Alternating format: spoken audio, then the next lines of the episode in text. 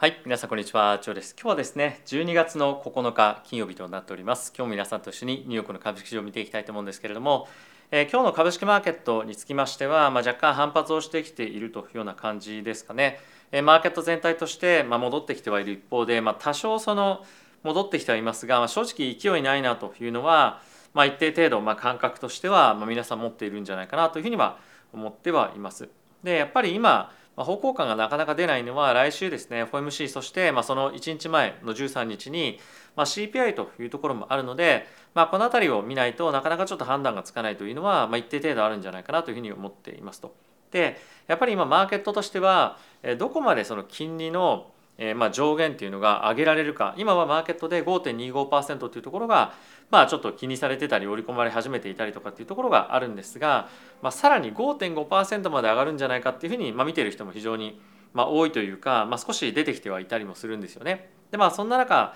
まあ、やっぱりしっかりと5.25%っていうところが、まあ、フォ FED のというか FOMC の参加者の中でどれぐらいいるのかとか、まあ、今はあんまりその5.25%っていうところまでの利上げの織り込みがですねマーケットで、まあ、そこまでま進んでないというか、まあ、ちょっとどっちかなっていう感じなんですよね。やっぱりそこがしっかりと、まあ、示されるようであれば、まあ、マーケットもうちょっともう一段下がってきたりとか、まあ、もしくはその5.5%までみたいなところが見えてきたりすると、まあ、さらに大きな下落につながっていくんじゃないかっていうような、まあ、やっぱりちょっとダウンサイドのリスクみたいなものが、まあ、今ちょっと気にされて、まあ、いるというかいたというか、まあ、あるんじゃないかなと思いますと。でただし、まあ、先日ありました、えーウォール・ストリート・ジャーナルのですねニックさんの記事で、まあ、その辺りへの、まあ、ちょっと気にし始めているそわそわしているようなマーケットっていうのは、まあ、ちょっとここ最近の下落で、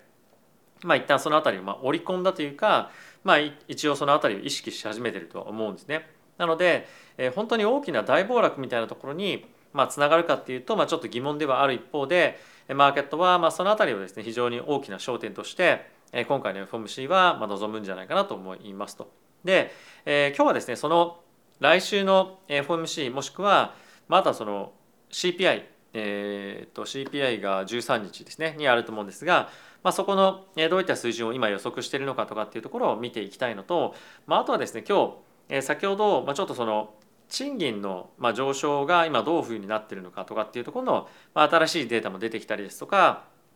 また2023年の株式マーケットを占ってくれで、まあ、どういうふうに、まあ、投資家およびストラテジストですとか、まあ、エコノミストが見てるのかみたいな記事が、まあ、いくつか 3, 3つかな出てきてますので、まあ、そのあたりも一緒に触れて見ていきたいかなというふうには思っておりますと。でまずは数の方見ていきたいと思うんですが、その前にですねこのチャンネルは FXTT のスポンサーでお送りをしております。で FXTT はですね一つの口座開設するだけで株為替コモディティそして仮想通貨まで取引できるプラットフォームとなっております。で今ですね、えー3000万円をかけた取引のえーまあ、大会っていうものの、まあ、エントリーを現在募集しておりまして、えー概要欄の方からですね見ていただければと思います。まあ、あとは概要欄の方のリンクから行っていただきますと、えー今ですねえー口座開設するだけで1万円のボーナスだったりとか、まあ、あとは15万円上限なんですけれども、まあ、入金額に対して70%のボーナスでそれが使い終わると120万円上限で入金額のえーまあ、30%ないし、まあ、金額によっては20%の取引ボーナスがもらえるというようなキャンペーンも今現在やってますので、えーぜひですねこのボラティティが出てきそうなタイミングで、まあ、そういったボーナスをですね受け取って使っていただければと思っております。はいということで、えー指数の方見ていきましょう。えーまずはですねダウなんですが、えープラスの0.23%、S&P がプラスの0.55%、ナスダックがプラスの0.91%、ラッセル2000がプラスの0.46%となっております。まだマーケットクローズする、まあ、1時間前なんですけれども、まあ、やっぱりこの動画はちょっと早く出したいということで、ちょっと早めにこの動画を撮っております。で、えー米国の10年債の金利なんですが、ちょっとこれですね、あ戻りましたね、えー、と今7ベーシス上昇で、まあ、3.5%というところまで今金利が戻ってきています。でまあそんな中、ドル円の水準なんですけれども、まあ、ほぼ変わらずというような状況では、まあ、ありますね136.28というところで、えー今のところはあの、まあ、ほぼ動きなしというような状況になっていますと。で原油なんですが一旦ちょっと大きく上昇している局面もありましたが、まあ、今は71.59というところで、まあ、ほぼ前日比フラットぐらいのまあ水準で、まあ、今動いているというような形となっております。でちょっとチャート見ていきたいと思うんですが、えーこちらがナスダックのチャートになっていますと。でここ最近のパウエル議長のえー、まあ、発言を記事にしたマニックさんの記事をベースとして、えー、一旦ちょっと大きな下落をしていたんですが、まあ、ここ最近のサポートラインというところで、まあ、一旦支えられているような状況ですよね。でまあもう一個マーケットで気にされているのが、え、この S&P の、この黄色が200日移動平均線なんですが、まあ、ここ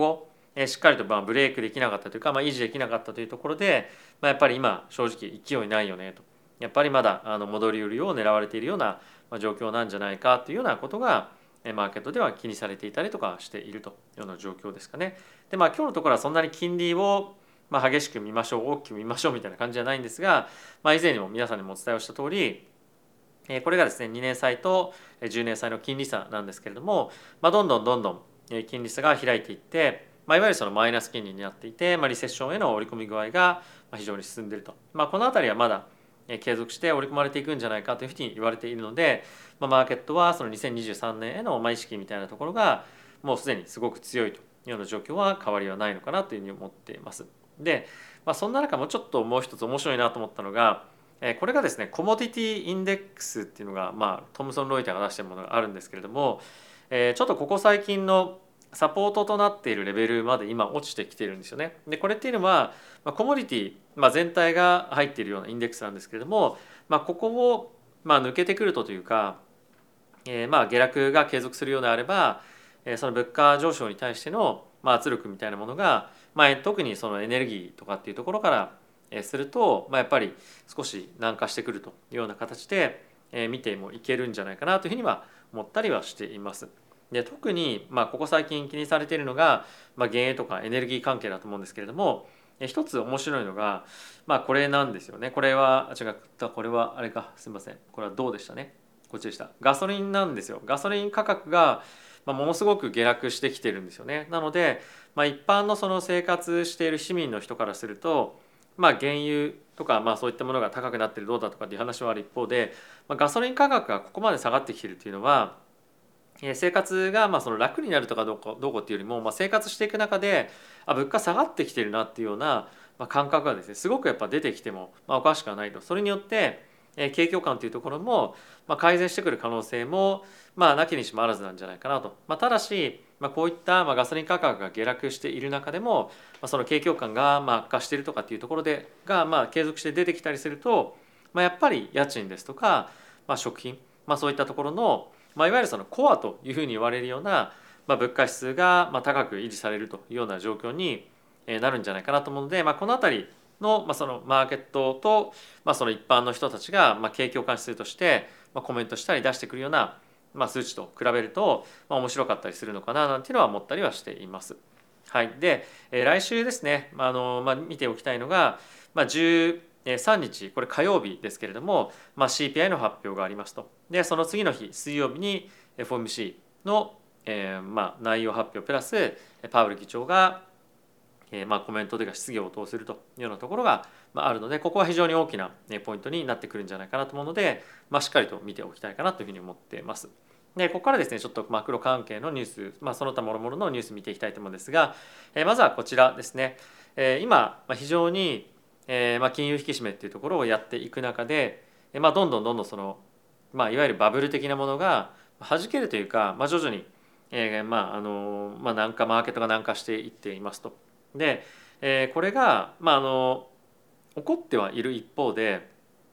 マーケットがクラッシュしてるわけじゃないですよねと。例えばその2008年とかに起こったことっていうのは本当に金融マーケットが、まあ、ある意味その崩壊してもうこれどうなっちゃうんだろうみたいな感じで、まあ、全世界の人々が、まあ、ほぼその路頭に迷うまではいかないまでも、まあ、本当にもう先行き不安というかどうなっちゃうんだろうみたいな感じで、まあ、思ってた人も非常に多かったと思うんですよあのタイミングっていうのは。えただし今の状況で言うと、え、経済はちょっと弱くなってるかもしれないなとか、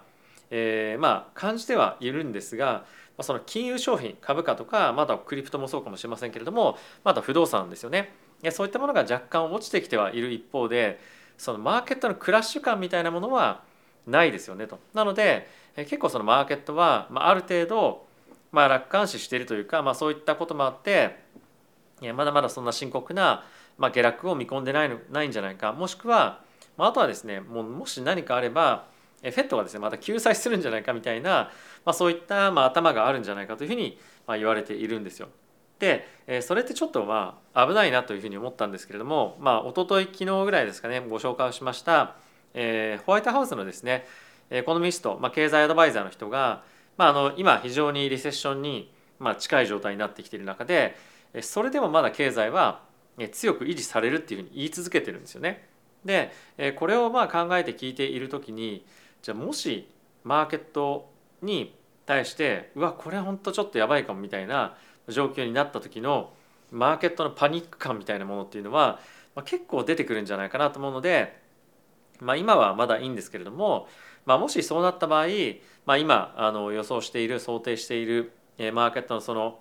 下落幅っていうところを、まあ、一気に超えて株価っていうのが下がってくるようなこともあるかもしれないので、まあ、一応そういうシナリオもあるよぐらいな感じで、まあ、頭に入れておいても、まあ、いいんじゃないかなというふうに思いますと、まあ、それが来るか来ないかどうか別としておいても、まあ、そういったシナリオもあるというのも、まあ、頭に入れておきたいなというふうに思っていますと。あとはですね面白いのが、えー、先ほどですかねアトランタ連銀の方から、え、発表されました、えーまあ、賃金のですね、まあ、推移の状況というのが発表されたんですけれども、まあ、これが10月から11月にかけて、まあ、大きく上昇をしていたと、まあ、加速してたってことですよね。でこれによってまだまだやっぱり賃金の上昇が、まあ、継続して起こっている、まあ、やっぱり CPI が高く出る可能性が、まあ、あるんじゃないかっていうことをですね織り込んでくるような人がですね CPI に向けて、まあ、いるんじゃないかなというふうに、まあ、僕は感じていますと。でマーケット自体はこれで大きく動いてはいないんですけれども、まあ、今回でこれのやっぱ数値の中でキーになっていたのが、まあ、ジョブスイッチャーの人たちつまり、えー、仕事をですね変える変えて、えー、賃金が上がっている人たちっていうのが、まあ、多くいますと。でこれっていうのはやっぱり賃金をもっともっと増やしたければ、まあ、じゃあ仕事変えればいいのかってことで、まあ、なかなかその会社としてはでまあ、あの同じ人が長く働いてくれないっていうのもそうですし、まあ、入ってくる新しい人が入ってくるとやっぱり教えたりとかで結構そのロスがありますよね、まあ、いろんな意味で。なのでえ企業力としても落ちると思いますし、まあ、あとはやっぱりその働く人たちもどんどんどんどん仕事を変えていくと、まあ、仕事を覚えるってことも非常に難しいと思うので、まあ、そういった観点からすると、まあ、正直、まあ、ルーズルーズみたいな感じの、まあ、今シチュエーションなんじゃないかなと思うんですよね。であとはやっぱりそれでいてかつ、まあ、物価上昇が続いていってしまうっていうのは非常にネガティブな状況なんではないかなというふうに僕は感じていました。はい続いてはこちら見ていきたいと思うんですが今ですねアメリカの方の車のディーラーの人たちがえー、まあ、感じていることとしてかなりまあリセッションが近くなってきている、まあ、その車へのまあ需要がどんどんどんどん弱くなってきているというのをまあ感じているというのがこのニュースとして出ていました。でまあその一つとしてまあかなり顕著なのがあの在庫がですね今どんどんどんどんまあ減っているその一つの要因として供給がですね、まあ、どんどんどんどん減ってるらしいんですよ。まあ、それは、まあ、あの半導体とかっていうところが、まあ、あまり供給されなかったりとか、まあ、あとはその製造が、まあ、なかなかいいペースで行われないっていうこともあるんですけれどもにもかかわらずどんどんどんどん在庫が、まあ、増えないっていうのは、まあ、需要が、まあ、なかなかその増えていかないっていうところが一つ背景としてあると思いますし、まあ、あとやっぱり今非常に金利が高いということもあってえ車をですね、まあ、ローンで買う人が非常に減ってるらしいんですよね。まあ、そういったいろんな、ま、複合的な要素でえ車への需要が大きく減っていますと。まあ少なくとも買うのはやっぱ今じゃないよねみたいな感じになってるらしいんですよ。なのでえこういったところから非常にえま消費への意欲みたいなものが減っていてそれが車のディーラーも非常に強く感じてると。で同じようなことを感じてるのがま住宅市場だと思うんですよね。え住宅市場に関しても、まあ、なかなかその供給っていうものが今増えていかない中でえどんどんどんどん売り物件が今出てきていてえ価格も下がってきていると。でかつ金利も、えここ最近また下がってきてはいるというふうには言ってもまだ6.4%ぐらいがですね30年の金利だと、まあ、今あの、まあ、中央値とかっていうところなので、えまあ、かなり高いですよね。まあ、そんな中あの2023年には、まあ、一気に景気が冷え込むもしくは消費がまあ減退するというふうに言われてもいるのでそういったところが企業の収益に大きく反映されていくんではないかなというふうにまあ見ています。はい、でここからですね投資家がどういうふうに考えているのかもしくは、えー、まあいろいろ銀行だったりとかあとはストラテジストも含めてどういうふうにマーケットを見ているのかっていうのをご紹介をしていきたいと思うんですがウェルス・ファーゴというですね、まあ、あのウォーレン・バフェットさんが以前非常に気に入っていた銀行なんですけれども2023年についてはバあのバイアンドホールドしていれば、まあ、いいようなマーケットではないですよっていうふうに言っていますと。で一応2023年の最終的な株価の水準としてはまあ4200ドル近辺を今現在見ているということらしいんですけれども、まあ、年初からまあ大体15%から20%ぐらいはまあ一旦落ちるような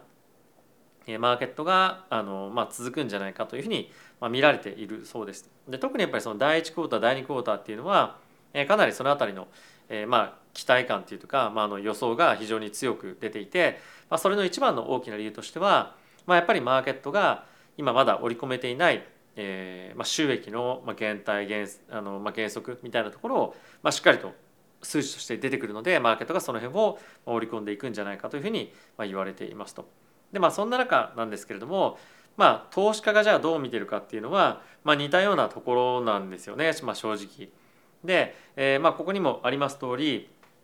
投資家の60%が、まあ、来年 S&P が下落で、まあ、年初から下落で終わるというふうに言っていますと。で40%が10%以上の下落20%が5%以上の下落みたいなところを予想していて、まあ、半分以上ですと。でただしここで面白いのがあの去年の、まあ、去年っていうかまあその2021年の段階で2022年のマーケットってどうなりますかっていう予想としては、えー、結構多くの割合、まあ、7割8割ぐらいだったかな？が、えプラスで推移しますみたいな感じだったんですよ。まあそんな雰囲気ありましたよねマーケットで。なのでまあこれは、まあ、今の時点のマーケットセンチメントがまあ正直その強く影響しているっていうのは、まあ、一定程度あると思うんですけれどもまあ、あの今の予想としては、まあ、一応そんな感じになっていて、え、年明けからいきなりじゃあ株価買うぞみたいな感じになるかっていうとなかなかそうはなりづらいんじゃないかと思っています。でやっぱり、まあ、一つのポイントとしては、えー、まだ2023年については金利の、まあ、利上げですよね、まあ、引き締めが、まあ、続くということで、えー、なかなかその状況の中でプラスやっぱりその今金利の上限がなかなか見えていない状況の中で株価を買いに行くっていうのはまあ、少し、まあ、難易度高いんじゃないかなというふうに思っているので、まあ、この辺りはしばらくは、えー、まあ様子見というようなマーケットが続くんじゃないかなというふうには、まあ、少なくとも様子見っていうのが続くんじゃないかなというふうに思っています。はい、続いてなんですけれども、えー、今ですねあの、まあ、いろんなストラテジストも含めて、まあ、この記事はですね、えー、まだまだまあ状況が悪くなるんじゃないかというふうにまあ言っていますと。でこれはまあさっきも申し上げました通り、まあ、200日の移動平均線とか、まあ、そういったテクニカル的な要素も、まあ、結構見られていると。えー、まあそういった、まあ、例えばその収益収益性もそうですし、まあ、テクニカル的にもそうですけれども、まあ、かなりマーケットが、まあ、あの今買いづらい状況でプラスここのハイライトした部分かなり面白いなと思ったんですが今10年債の金利が3.5%ぐらいまで落ちてきてるじゃないですか。でそういう金利がどんどんどんどん魅力的ではない状況になっている中でアップルみたいな、まあ、非常に、まあ、いわゆるそのハイクオリティな株が、まあ、なかなか買われないと、まあ、ガーファもここ最近非常に売ら売られてますよね。これっていうのは、まあ、やっぱり投資家がものすごくその投資に対して、まあ、悲観的なネガティブなやっぱり